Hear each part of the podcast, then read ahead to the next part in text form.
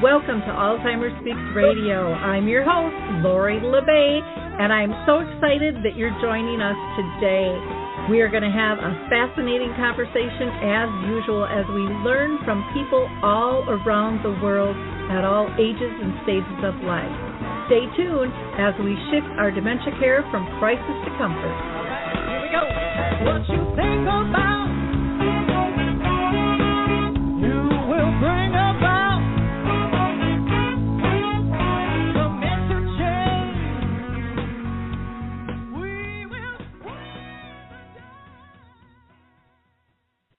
Well, hi everyone, and welcome back to Alzheimer's Speaks Radio. I am your host, Lori La Bey, and I'm thrilled that you are able to join us today.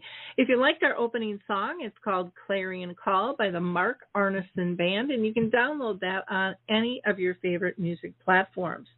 For those of you that are new to our show, Alzheimer's Speaks is about sound information, not just sound bites. We like to have real conversations in a true talk radio format here. And so um, today we happen to be live. And so if you want to call in and ask any questions or make any comments, you can do that. We just ask that it's in a respectful, uh, conversational manner that pertains to the topic we're talking about today, um, which is going to be about technology and reducing stress and increasing safety for those living with dementia and those caring for them with boundary care. Um, and also think about maybe being our next guest. We like to hear from everyone, from those diagnosed, those caring for them, researchers, businesses, authors, uh, you name it. And again, just reach out to me or call in today at 323 870 4602. Again, that's 323 870 4602. I like to do all of our housekeeping up front, so I'm going to do a few shout outs and then we'll get to the meat of our program here and we won't be interrupted. So I want to give a shout out to Dementia Map. If you haven't checked that out, please do so. That has actually been a dream of mine for almost 40 years. We have 150 categories that you can search. There's a calendar of events, many of which are free. Uh, there's a blog, a glossary, and so much more people have just been uh, kind of flabbergasted at the resources that they didn't know about. So just go to dementiamap.com, and if you're interested in uh, getting your resources in there, you can do that. We have a free uh, profile. We also have two enhanced that you can um, benefit from as well. I want to uh, mention Maud's Ventures for any of you that are dreaming up new things that you want to launch. Maud's Ventures actually giving seed money to three different categories. Um, from fifty to a hundred thousand dollars for each category. So check out maudsventures.org, and um, the application process is really simple, um, and they're willing to sit down and talk with you um, about that process if you're not sure if you're a good fit or not. Uh, super easy to deal with. So go to maudsventures.org. For those of you that are looking to connect, the memory camp is back on, and that is at Moon Beach in Wisconsin, August 15th to the 18th. And that is for people with dementia and their families. They have just a ball.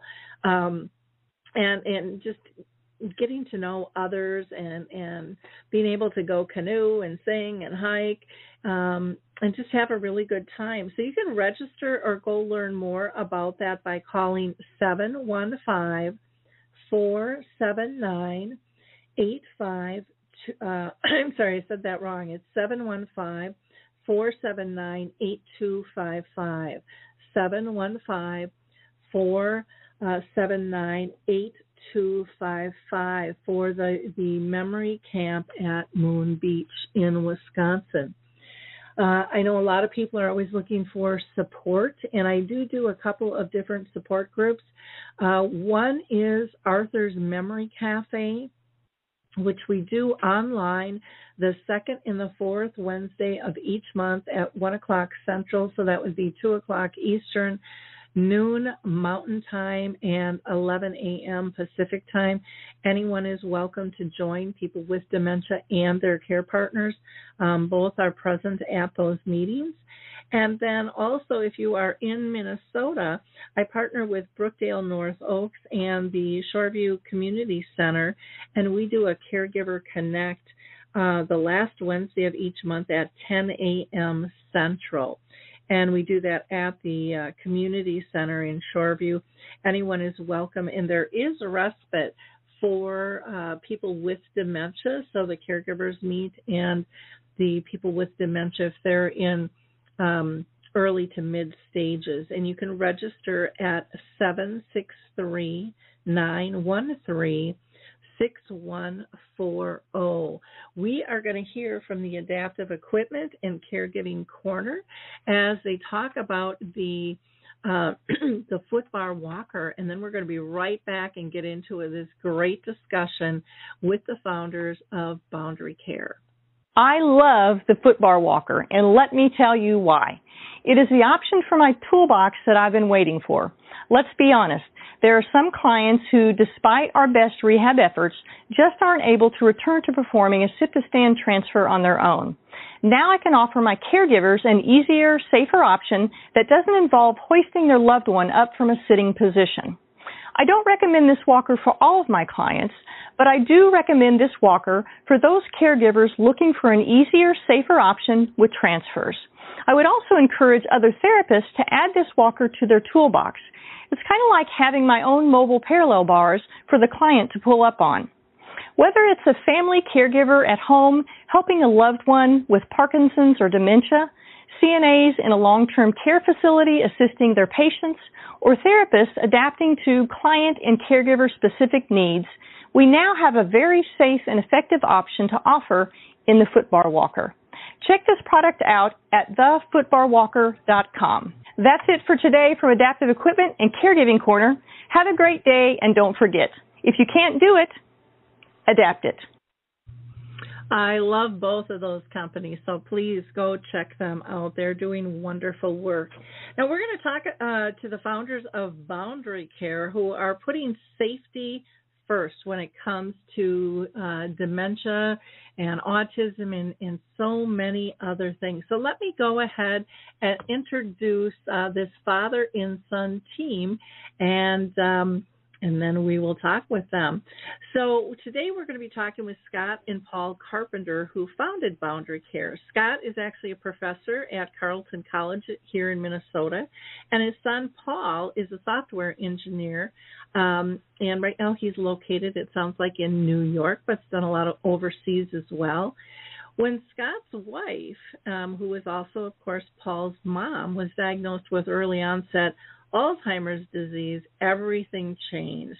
And they knew there were other families like them that needed support. And that's how Boundary Care uh, was born and is now helping uh, tons of families dealing with dementia. So, so welcome, Scott. How are you doing today? I'm doing great. Thanks so much for having us on, Lori. Well, I'm thrilled to have you. And, and Paul, welcome to the show. I'm glad you could make it as well. Hi, Lori. Yeah, it's very good to be here. Thank you. Well, I'm going to start out by having you uh, both talk about how you've been touched. You know, I mentioned, uh, Scott, that your wife uh, had dementia, and, and, Paul, that's your mom. Um, but I'm interested, and I always ask all my guests the same question.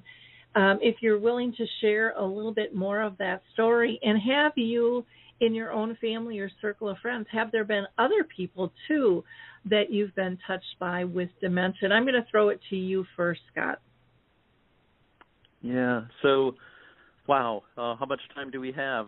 Um, you know, when, when you ask that when you ask that question of people, it's just amazing how many people are affected in a number of ways, right? Um, and it's close contacts and it's sometimes more remote contacts. But as we all know, um, dementia is um, is everywhere, and um, so at uh, some point or another, we're all going to be touched. Um, as you mentioned, it was uh, my wife, Paul's mom, who was diagnosed in 2014 uh, with early onset. But um, that same year, my own brother uh, was um, came was diagnosed with a form of dementia. It remained rather uh, hard to pin down exactly what form it was.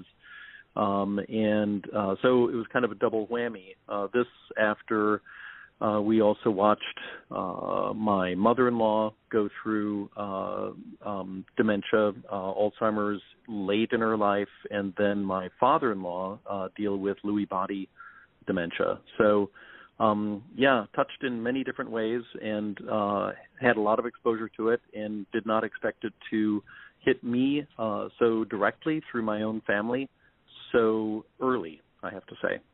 Mhm. That that is a lot of connections, and it's interesting because lately the uh, the people I've been asking have had multiple touch points within their own family, uh, which was something we weren't hearing quite as often. Um, Paul, how about you? How how has this whole experience been for you? Well, for me, it's um, you know everything that that my father just mentioned is all uh, in the family, and so I was obviously very you know present and affected by it as well. I think that um, you know when I was when I was young and when I was growing up, we uh, we were very lucky not to have uh, you know too many medical problems in our family. It wasn't something that I had a direct connection to. So it was my uh, grandfather's um, diagnosis and then decline that was my real experience with um, with dementia, but also just with uh, you know a loved one and a close family member really needing uh, the the sort of caregiving and the the help um, that that you know everybody going through this needs and everybody going through so many other situations needs. So that was very marking for me, and I was um, I was in middle school at the time when when that all started, and so it's been kind of a a constant presence in my life um, ever since then, as as these you know unfortunate diagnoses have have rolled through our family, and and you know as I sometimes see them in you know the parents or grandparents of friends as well. Mhm.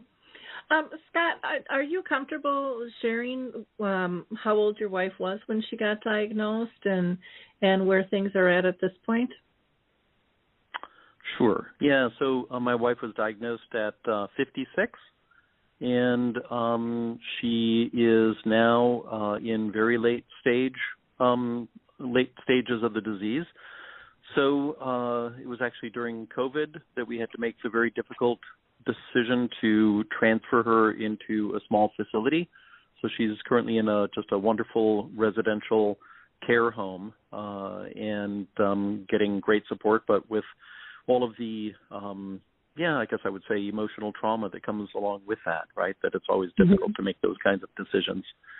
Um, so she's doing, you know, all right, but we all know that this disease only goes in one direction, despite various ups and downs. Yep, yeah, um, it it is tough, and boy, that's young. That is young. My mom, you know, started showing symptoms in her mid fifties, but she lived till eighty six. You know, with with her disease, and it just affects everybody so differently. Do you know specifically what type of dementia? um, through testing that they gave you? I know a lot of times they're still saying, you know, really takes the autopsy to find out. And like with my mom, upon autopsy, it was Alzheimer's was primary, but then it showed Lewy body and showed Parkinson's as well. hmm Yeah, for Anne, uh, just because of the proteins that they uh, found, they are pretty sure that it is um, Alzheimer's disease, so an early onset, but not a uh, genetic strain. So there are mm-hmm. strains mm-hmm. where um, it will be it, it's yeah it's a done deal right that people are just going to get this. It's going to manifest at one point or another.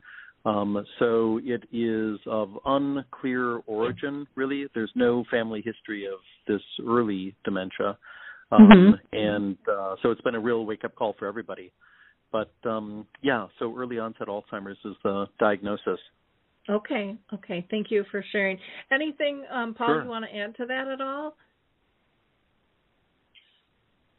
uh, no, I mean I think it's um, you know th- this is sort of the uh, the the family background, I guess you could say that that gave rise for why we decided to start BoundaryCare um, Mhm. because we were, uh, you know, we've we've been through caregiving you know, multiple times at this point, and and uh, so it's it's something that we really uh, you know believed in and being able to to help people out, and that would have helped ourselves if, if it had been there when when we were going through our first round.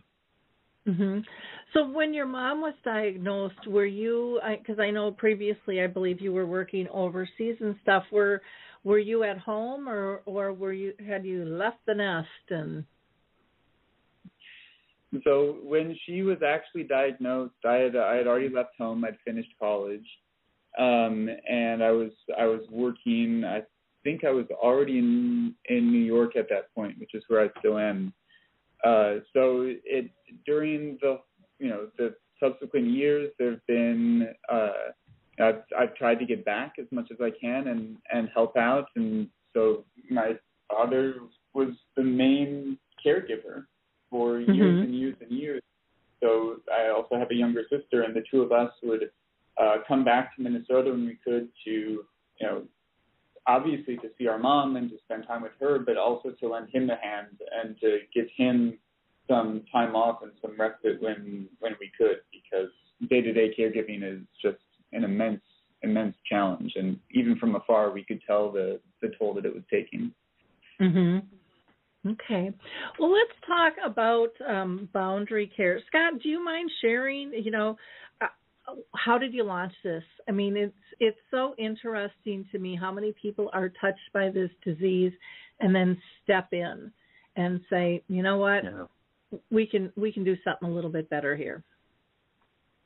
Right. Yeah. Well, as they say, uh, necessity is the mother of genius, right? And it's not the kind of thing that I had thought I would really be throwing myself into until fate pushed me, uh, sort of pushed my hand a little bit and pushed me into this. Um, and uh, so it was shortly after uh, Anne's diagnosis that, you know, after we got over the initial shock of it, that we started trying to think our way through the kind of resources that we would need uh, just to chart a path through this. And um, and as you might imagine, the resources are manifold, right? There you, need you need people, right? You just need uh, friends and support, and you need emotional support, and you need material support, and uh, you have to think about financing. And anybody who has been through um, a um yeah the, this kind of trajectory with dementia knows the tremendous uh, demands that it puts on a family uh, in very material and emotional ways. Um, but one of the things in particular that we were worried about was uh, that because she was so young, which meant so I'm just a year younger than than she is, I was working full time, and I needed to make sure that when I was away, I was able to keep uh, tabs on her in a sense, and just be reassured that uh, she was she was all right. And so we began looking into the kinds of solutions that existed um, in the marketplace for monitoring health and location and well-being. And uh, we're pretty surprised actually with uh, with the results that it seems to be a field that has been slow to evolve and slow to catch up with some of the newer technologies. Um, and uh, so we tried out a few of the solutions didn't find them uh, really to measure up to our needs. And then because I had some previous uh, business background running a software company, uh, and uh, Paul, of course, is a software engineer with with deep experience in iOS, the operating system for the uh, for the iPhone. It occurred to us that we could maybe do something better, and we um, put that together with the Apple Watch, which is um, the really the premier device these days in terms of its the the number of sensors and the kinds of sensors that it offers, uh, and, and thought that this would be maybe the way to start um, a new initiative. So that was the very Mhm. beginning of it. Okay. Um, anything that you would like to add to that, Paul? Um, yeah, I mean, I think yeah, we we really tried to do our homework, um, and I'm you know I'm sure as as everybody else who goes to Dementia Map or who's you know just sort of searching for resources on on on how to help, you know, it's it's really uh, it's a real challenge to find the the combination of services and devices and technologies and tools that will just help you care for for somebody in this specific case. Mm-hmm. And so I'd say that you know that we found when we were looking for a tool to you know help prevent wandering and just generally keep my my mother safe is that there were some other things out there, but they always just fell short in one way or another. Um, you know, there wasn't enough battery life, or you know, it didn't work for multiple caregivers, and it's just you know, we what we realized is that we really wanted something that could fit in to everybody's situation because each person's caregiving and each person's caregiver circle is just so different and so unique. Mm-hmm. Exactly. Um, I, I totally agree. It, it and it is hard, and you don't know the differences until you really jump in. I mean, everything looks good when you see it initially, um, and you think you think it'll be fine, and then you start actually testing it out, and you find things where it's just not not as functional. Um, Paul, why did you decide on the Apple Watch? I, I know Scott had said you know really it's the most most popular and stuff out there but there are several others why why was apple um so important to to work with for you yeah well so uh like like you mentioned i have this background as a as a software engineer and especially doing uh apps and and mobile things so i have a lot of experience working with different mobile platforms and so when we started thinking you know what you know what can we use that's already out there um, to you know give us the the peace of mind that we're looking for. Um, you know, we we sort of looked at the slew of choices, and the Apple Watch sort of emerged naturally just when we looked at the um, uh, what it offered. So, mm-hmm. uh, w- what was really important to us was just having a really strong technical foundation. We needed a smartwatch that would really truly last all day, where the GPS and the cell network really did work because that was what was important uh, technologically. And mm-hmm. without that, they, you know, we couldn't do anything. So that was that was one big criterion. And the Apple Watch also has the the best health sensors um, out there right now. So the best integrated uh, heart rate monitor, fall detection. Um, some of the newer models have uh, O2 monitoring. So it seems, um, and these are these are very important, uh, sort of secondary, but still very important tools to have um, when you're trying to keep somebody with dementia safe. Because you know, four times, uh, sorry, uh, when we looked it up, there were uh, four times as many falls in dementia patients um, as in you know normal uh, undiagnosed people of the same of the same age. So it's just you know these risk factors that we want to be able to keep track of as well. And then the um, the final reason too is just that the Apple Watch everybody has one, and it's not stigmatizing. It's not one of these medical devices that you put on and that marks you out as being somebody who's vulnerable or being somebody who uh, needs extra help and especially for you know our family and the people that we knew who were diagnosed with dementia, they didn't want to advertise that fact. Um, mm-hmm. So being able to have a tool that's discreet and that uh, doesn't stand out as being a medical device, but still provides the the tools that that caregivers need and that can help keep them safe uh, was really important to us. Yeah, when you talk about the the stigmatizing, I I mean, some of them almost look like ankle ankle bracelets on your wrist. They're so large, you know, and and it very unattractive in terms of looks. And uh, I, I think that's such a huge important factor that it does look normal and that others others have this but it has all these features i was kind of shocked at you know the the number of falls people have with dementia compared to you know the average bear out there.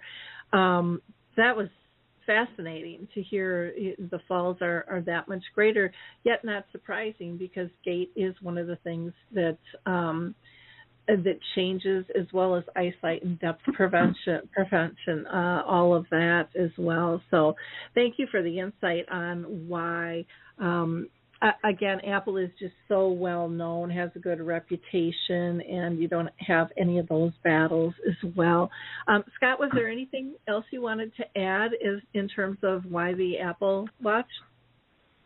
Yeah, well, I mean, I think Paul did a great job of describing the technical abilities of it, and maybe what I could add is just a quick overview of um, how the whole system actually operates, so that people can try to imagine it. Okay. Um, what what hap- what happens is that the uh, the loved one uh, in question wears the Apple Watch, and, and that's really the last action that needs to be taken, right? So it's just the Mhm. simple wearing of the watch. And what happens is that we then collect uh, passively, quietly information from the watch, which we send up to our servers, and we're able to determine uh, which information is is crucial. We parse it, um, and then we send it down to the caregivers, and the caregivers are able to view the information on uh, a an app on their iPhone uh, or on another device if they have an Android device. Um, we're about to release a, a web version for that. And uh, so then, in a glance, they can look down at a dashboard and see the status of their loved one. So they get the a map showing the location. Uh, they get information about the device if the Apple Watch is running low on power, for example. Um, and then they get this health information, the kinds of uh, things that Paul mentioned that uh, we can uh, pick up the heart rate. We can tell if there is uh, a low or a high heart rate event. We can detect uh, heart rhythms. Uh, with certain Apple Watches, we can look at oxygen saturation levels. Um, and then there is fall detection. Um, and then, if any kind of an emergency occurs, uh, so for example, if the loved one were to stray outside of a, um, a predefined safe zone, so people might identify their home or their yard, for example, as a safe zone, if they go outside of that, then they'll receive a notification, or if a fall is suffered, they'll receive a notification, and then they can take emergency action. So you can launch emergency tracking to follow somebody second by second, just to watch every step that they take. Um, you can uh, call emergency services, or you can just call the um, the Apple Watch directly to check on the well-being of your loved one. Uh, the Apple Watch has an auto answer feature, so that the loved one doesn't even need to fiddle with any buttons or anything to to answer it. Uh, so it's all of the um, technical things that Paul described about the advantages of the Apple Watch that makes it possible, really, for us to put together this package of services. Wow, that's that's nice that there's nothing that they have to do, you know, with the watch itself. What um Scott, what are some of the other services that that you guys have that other other watches and devices don't have? Yeah, that's a great question. Well, Paul mentioned one of them, which is um, not really a credit to us, but a credit to Apple, which is that there's no social stigma attached to uh, wearing the um, the Apple Watch, and, and that's pretty Mm-hmm. huge because social stigma has been identified as the single greatest obstacle to um, getting people to wear remote monitor- monitoring devices. Mm-hmm. But then, because what we're dealing with is an app, um, so it's just downloadable from the um, the App Store, the Apple App Store. Download it, put it onto an iPhone. Um, then you can uh, also move it onto the Apple Watch. And because it's an app, that means that we can also improve it over time. So we roll out regular updates and we add features. Uh, not the kind of thing that you get with a single-purpose um, custom-made device that sort of is what it is when it's delivered, and that's how it remains. Um, it has this wonderful collection of uh, sensors, and because of the way that we're able to look at information on the sensors, and, and even the um, the family caregivers can look at this information through the dashboard, you can see how certain things might interact. So it's great Mhm. to have fall detection. So it's good to get an alert when somebody falls. But because Mhm. you can also see things like low heart rate or low oxygen saturation levels, if you see a kind of a trend there, and um, we can know, we know that low heart rate can lead to um, dizziness because they're getting less oxygen um, to the brain. Mhm. Same thing with low O2 levels. So you can actually engage in some forms of fall prevention in those cases. You get kind of an early warning system uh, built in. Um, another thing that we have is when uh, we allow customers to create a safe zone. So a family member might draw um, a square, for example, around a yard. Uh, there are a couple of other um, devices out there that have a safe zone that shows up as a as a dot, as a big Mhm. circle. Um, but we let you customize that to whatever shape you want. And we also have what we call safe itineraries, so that um, if the loved one is still able to, say, walk the dog around the block or go to the grocery store, things like that, you can actually map out the path that that person takes and then it's only if they stray significantly from that path that any kind of um, an alert is given. So you don't want, you know, mom going to the grocery store and then ending up in St. Cloud or something Mhm. um, if they're if they're still driving. Um, so we've got a number of things like that, and one of the greatest I would say is just the ability to have multiple caregivers sharing the same account. So we know that um, caregiving can be a lonely job, but it's usually not entirely solo. That people are taking turns. And it might not take a, a whole village to care for a person with um, with dementia, but it usually takes at least a couple or three people. And in BoundaryCare, you can add additional members of the family. It's just part of the standard account. And then you can take turns. You can say, I'm off duty and it's my sister's job this weekend, or, you know, you pass things around. Mhm. Um, and I guess last of all, I'd say that um, long-term care policies, if people happen to have long-term care insurance, those policies already will cover um, a service like BoundaryCare. It's just part of the Mhm. standard uh, policy for most things. So um, we know that there's a lot of financial strain on people when they're um, like dealing with a person who's suddenly pulled out of the workforce or just the additional costs of, of caregiving. Uh, but in this way, there might be some support for people who already have uh, some insurance. Okay.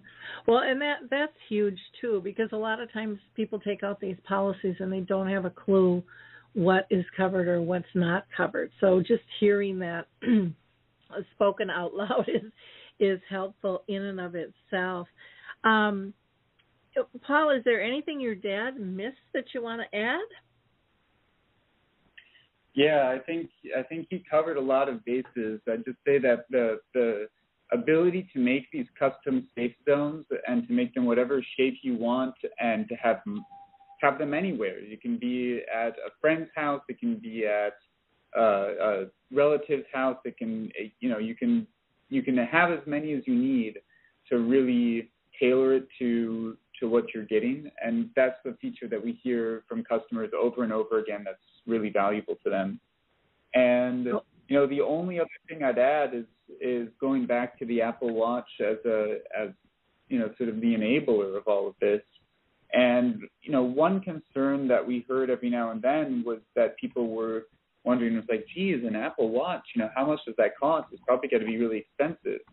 And you know it's true that it's not free, but the the price for the watch that BoundaryCare is best at, which is just the basic watch with the that can support a cellular plan, um, is 329 retail, and it's often discounted. And you know, a little hint, you can find you know refurbished watches with warranties and everything for even much less on on eBay or other sites or whatever. So if cost is a concern, um, there's ways it's uh, it's not too expensive uh, just for the device, and it's really actually less expensive than many of the the competitors.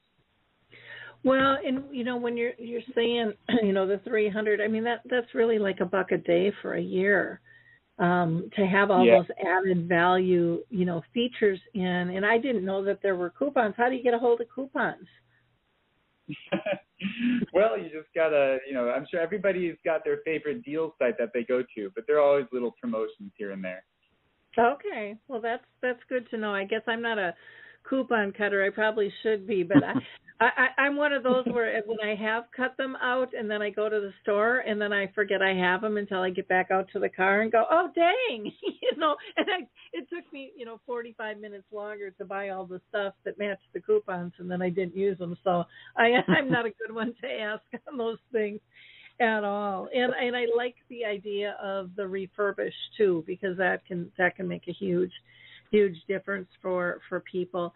Um, one thing I wanted to ask was, um, you know, you, you talked about a lot of, you know, the health monitoring um, items, and in the in the safety zones i i loved when you said you know you can do multiples and uh, because that that's huge and you know you're able to save those and and stuff so it's easy when you're going to routine sites and things but on the health monitoring i don't think people always understand um how that can really assist them and i'm wondering scott if you can dive into that a little bit more and maybe give us some examples um, that you've heard of from people in terms of why this is so critical, and and maybe with Anne, um, you you found this beneficial yourself. Yeah, so that that's a great question. Um, so the unfortunate uh, thing in my personal story is that by the time uh, we had developed the product, uh, you know, far enough that we could use it ourselves, uh, Anne was uh, no longer really needing it. Uh, so mm-hmm. we were able to test it out, uh, test it out at home. But it did give us a sense of the kinds of things that can happen. And um, what people often don't think about is the way in which um, dementia is related to other uh, ills. So there are often these comorbidities uh, that that uh, in a sense accompany it and sometimes contribute to it. Uh, so I mentioned how uh, low heart rates can actually uh, make people feel dizzy. It can also hamper cognition. Uh, and if people are suffering falls, um, mm-hmm. that too. So the most common injury from uh, from a fall is a head injury. Uh, mm-hmm. People fall and they knock their heads. that too is going to affect cognition. Um, and one of the problems with um, with trying to uh, sort of keep tabs on the health health and well-being of a person with dementia is that uh, at some point they have difficulty with um, communicating exactly what their experience has been, and, and they have difficulty difficulty remembering it. Uh, mm-hmm. So there, I can bring in personal stories where um, uh, I came home once and uh, Anne had this big bruise on on her arm. It's like, well, what what happened? I, and she said, oh no, nothing. I said, did you fall? No. And then I found out. So we had a uh, health aide there, and, and the health aide, you know, came around the corner and said, oh yeah, no, she fell. Um, so um, if we're not there to uh, see these things, then we need something that can speak for on behalf of the person who's not able to to remember and communicate these things uh, herself or himself. Uh, so being able to track things like heart rate, heart rhythms, uh, falls, oxygen saturation, those are, are really crucial uh, um, uh, items to track in sort of the inventory of, of health and wellness. Which makes a lot of sense. Uh, my, in fact, my my ex-husband took a fall, and it had exactly to do with that. You know, he got up from his desk and just down, smacked his head. You know, sliced it open, and you know he was in the hospital for a few days with that mm-hmm. because uh, and they had to adjust his medications and it would have been nice to have been alerted to that before an accident for sure uh happened right. uh, so people people would be aware of that i i think those things yeah, are and i think the the the Go ahead. I was just going to say the other thing the other thing that happens there is that when you see that there have been falls that you might not otherwise know about, it means mm-hmm. you can take some early intervention and maybe it's time to do uh, kind of an OT assessment. Maybe it's time to like look at whether or not rugs need to be removed if it's a tripping hazard. Maybe it's time to put a gate up at the stairwell. All of those kinds of things. So um, since we're not always present to see all of those events, um, if we're able to pick them up in another way, then it's helpful. Yeah, well, and it's just a much calmer way than going into a crisis mode. You yeah, know, just, right uh, there's there's enough you know cray cray going on in the world, and if we can control those pieces, that's that's a huge huge benefit. Um, I, I think too, you know, when you were talking about the wandering, everybody understands the risks, and yet I hear so many people say, oh, "Well, he doesn't wander; she's never wandered." Well, they don't until they do you know that's yeah. that's part of this. And they're they're not going to say hey i'm going to i'm going to take off today. That's not how it works you know? So that's to right. be able, to be able to have that set up in the back end just to be able to sleep easier as a family member knowing that that is there and you know you're able to protect them i i think is just massively huge. And i'll give an example of a um woman in our memory cafe. Her husband stopped driving, and he didn't drive for six years, and he chose to not drive himself. He knew, you know, he was declining, and everything was fine. Well, you know, he he was still living at home, and she was caring for him, and they had in-home help uh that came and she said one morning he woke up like at four in the morning he's all dressed and you know he he was at the door and his wife said what are you doing? And he, he said well i'm going to I, i'm i'm waiting for you know our home care person. And Hmm. she got him back to bed and said no it's too early. She won't be here till 8 well she went back to sleep and apparently slept really hard. He got back up got dressed and took the keys. She never hid the keys. Everyone's like well why didn't you hide the keys? And it's like because he gave up driving himself. He knew. Mhm. and and that day he did not. And he ended up they lived in roseville. He he was up like by i Isanti. And he even Wow. ran out of gas and the construction guys were so helpful they gave him gas to get him on his way. And then he went down the road uh the wrong way on the freeway and the police caught him and and they just turned him around. And you know Hmm. and he's panicking. He's gone like for almost eight hours not, not Wow. knowing anything other than he had the car and she had not a clue that that was ever going to happen. You know wandering probably entered her mind way before taking the car because you know he, he gave that up on his own. So again with this disease people we just don't know until it's a problem. Um, even something like this would be really interesting and i don't know if you've tested it in airports but um, this would be I, I think a good thing to maybe do if you haven't because uh, you know I've heard that it's hard to track people in airport just uh, you know all of the the walls and things that are in there. Um but so many people get lost in an airport. You know they go in a bathroom and the bathroom has two exits and you're standing outside one and they walk out the other. And then all of a sudden they're sending somebody in to check on somebody and they're not in there and then they realize there's a second entrance um, to it. And boy, if that worked in airports, that would be a really no- uh, another nice way to be able to promote this. Um, and I would be more than glad to even hook you up with the Roseville group and, and the international group um, that's working on travel safety and education for for TSA and things there. But yeah, Wow. it's it's very very important um, to to have that information and um and and be able to i mean that's just going to help the police and and everybody in terms of trying to find where they are and be able to do it in a much much quicker quicker way. Um i'm i'm wondering um and i'm going to throw this one to to paul first if that's okay but um you know have you gotten feedback paul from customers in terms of um, usage, you know, what they like or maybe what they'd like to see added to it or done differently. Um, are you guys open to that kind of feedback? Oh yeah, we are absolutely open to it. So we, you know, we do our best to keep in touch with our customers um, you know, without being annoying, but we want to make sure that that everything's uh, working well.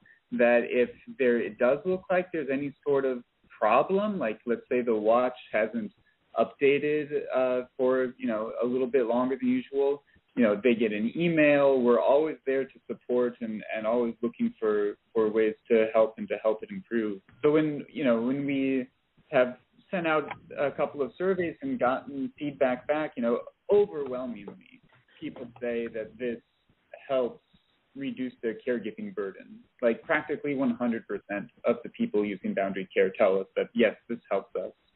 Um, Mhm. And then we've also just really, uh, you know, really valuable stories from people who who write into us to just let us know that this helped them find their loved one when they wandered, or this helped them, you know, and even if it's not directly wandering, but we had one person whose loved one was going to stay with a relative for a weekend while she was going to take a much earned weekend vacation. And she was able to do that and feel comfortable with it because while she was on vacation, she could just check on her phone and make sure that you know her loved one was wearing the watch, that they were where they were supposed to be, that everything was normal.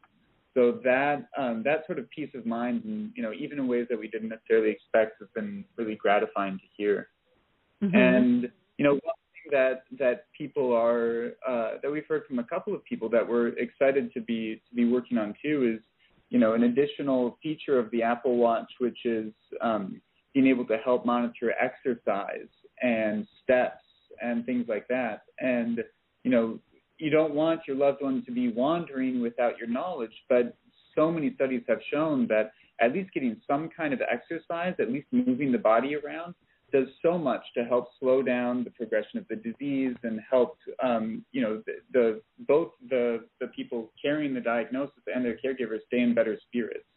Mm-hmm. So we want so we're being able to add that to our our slate of tools as well to help caregivers you know just see and you know is my loved one getting exercise you know did they go out on their walk today you know are we able to to make sure that we're you know taking care of that physical health side of things um, even better. Wonderful. Anything you want to add to that, Scott? Yeah, I think Paul covered a lot of it. I would say um, that notion, that phrase, peace of mind, that's the one that uh, comes up again and again. And it was uh, truly a full 100% of our uh, survey respondents that said that BoundaryCare eased uh, the burden of caregiving. So that that's huge. Uh, the other thing I'd mention is that uh, in our own customer surveys, uh, the majority of people feel that um, BoundaryCare has helped them keep their loved one at home longer because they feel more comfortable uh, and, and uh, that they are able to track things and manage things better. And two out of three of those uh, people have uh, said that they think that BoundaryCare is helping them keep their loved one at home for a year or more. Uh, so that's that's a huge savings financially, of course, uh, yep. but it's also even greater in terms of uh, just the um, I don't know the the emotional um, effect and impact that it has if you're able to keep your loved one with you, giving that kind of uh, personalized family care that uh, that both parties prefer. Well, it sure minimizes that 300 bucks for an Apple Watch when you're saving yeah, that kind right. of money uh, for sure. And and like you said, it allows the relationship to continue and and let them live their best lives together. Um, I, I, think the other thing that I really like about um, BoundaryCare is the the team approach, because I, you know I think back to my mom and everything pretty much fell on me, which was fine. I, I was I was fine to be part of that. I think if we would have had something like BoundaryCare where my brothers could have checked in and seen something maybe it would have pulled them in a little bit more um, because they were kind of aloof in terms of of being involved, you know, in her life, or even my dad with his his brain cancer. And I think that being part of a team and part of a system that was, um, you know, just automated. So it's not, it, it doesn't really work for anybody to do. Um, would have been helpful and, and and maybe I'm wrong, but I, I think that I really do think that that would have made a difference in terms of their involvement in understanding really what's going on too. Because so often I got, well, they look fine, you know, they were hmm. fine when mm-hmm. I visited, you know, and it's just like when they're seeing, you know, the kind of the insides of what's going on with the blood pressure and the heart rate and and all of those types of things and understanding that it can increase falls and you know um, the wandering protection um, in and of itself. I, I just think is really really wise there. I well I can't believe we've only got about ten minutes left. The time always flies on these shows.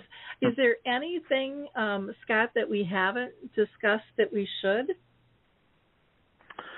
Yeah, I guess the only thing I would mention is that um, you know because BoundaryCare is run founded by this father and son team, and and uh, almost everybody who works on the project has a history of caregiving. We're um, pretty aware of what the challenges are, so um, we try to be um, attentive to the needs of customers. As Paul said, we're um, always eager for suggestions about how to improve the product uh, but it's also important for us to make sure that we're guiding people through the um, through the decision making process about you know if there should I get this kind of watch or that kind of watch. So we try to be very active in support, and uh, we also know that tech is sometimes uh, challenging. Not everybody's that familiar with the Apple Watch, so um, we offer phone support and are happy to coach people through the various steps, all the way from downloading it onto their phone, getting it onto the watch, setting things up, and uh, we get them off and, and, and going. It doesn't take very long. Uh, so you know we're uh, doing the best we can to offer the the best possible service. Wonderful, and I think it's you know I just when I purchase a product and I know somebody really understands the back end, you know, of why this is a need. To me, that makes a huge a huge difference because that lived experience is so valuable in terms of formulating um, and really developing a product out um, to meet the needs. So I, I thank you for that. Paul, anything you would like to add?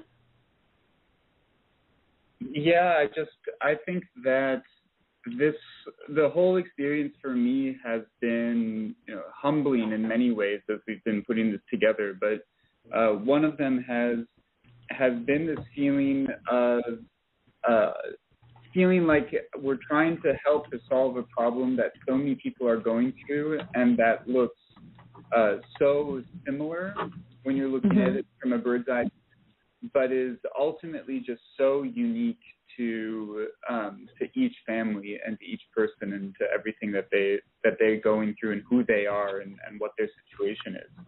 Um, mm-hmm. So, and particularly, um, yeah, I would say even gratifying for me personally has just been hearing the ways that this has been able to help people, uh, that BoundaryCare has been able to help people uh, in in ways that I that I wouldn't even have expected or imagined necessarily for myself or for our case because everybody's situation is different, and I'd say mm-hmm. that's been uh, part of why we started this in the first place because there's nothing there that really matched us and that's been our goal um, going forward is to make something as you know flexible as it can be to make sure that that you know nobody's left out in the cold.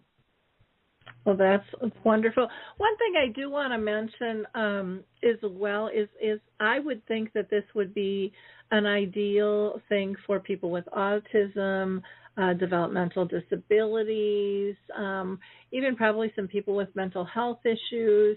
Um, I, I just think there's there's so many. Plus, again, just the the norm of people out there using this. But you know, health issues and and wandering can come into play at all ages and stages of life um, in all types of people. Um, Scott, would you say that that is true that you see um, others using this, or have you been pretty much just marketing it to uh, the dementia world. No, you're absolutely right, Lori. Um, that these kinds of um, problems that we're dealing with in the dementia world are not exclusive to, to that area. So um, we do have customers who are uh, using BoundaryCare to help uh, watch over um, autistic children, for example. Um, and then, so mostly what we've been talking about today is the kinds of services that we offer to uh, individual families, but we're also working with larger groups.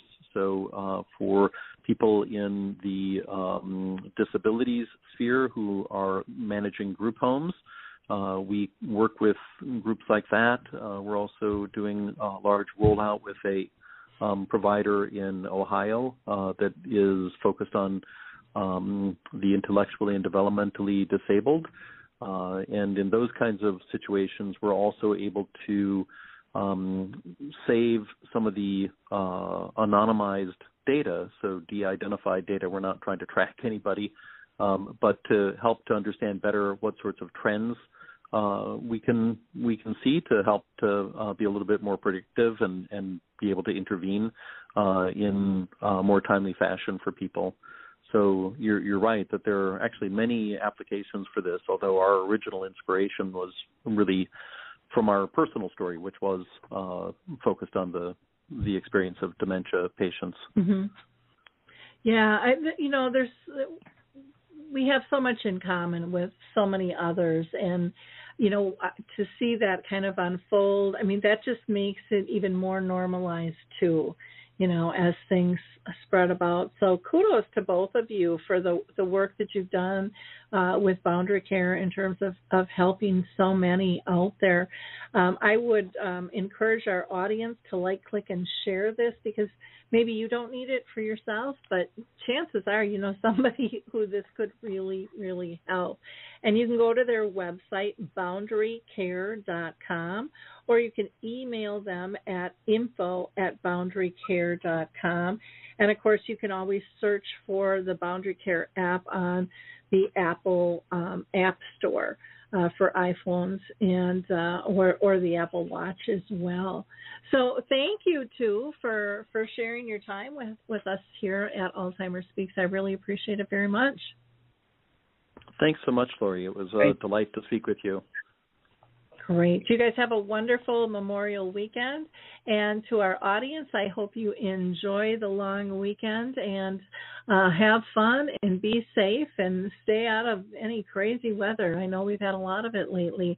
I do want to um, just do a couple more shout outs. One is to Saltbox TV. If you haven't checked that out, Saltbox is a free online streaming service that was designed specifically for seniors. And of course, uh, uh, you can always check out Dementia Map uh, for more resources there. And last, I just want to mention that Alzheimer's Speaks, we're going to be updating our website here shortly. So it'll be really um, kind of fun and easy to access. I have a whole page just donated, uh, dedicated um, to all the free services and educational tools and platforms um, and movements that uh, you'll be able to access really, really easy. So um, enjoy, everyone. Uh, thank you for listening. And again, please feel free to uh, subscribe to the show. Bye now.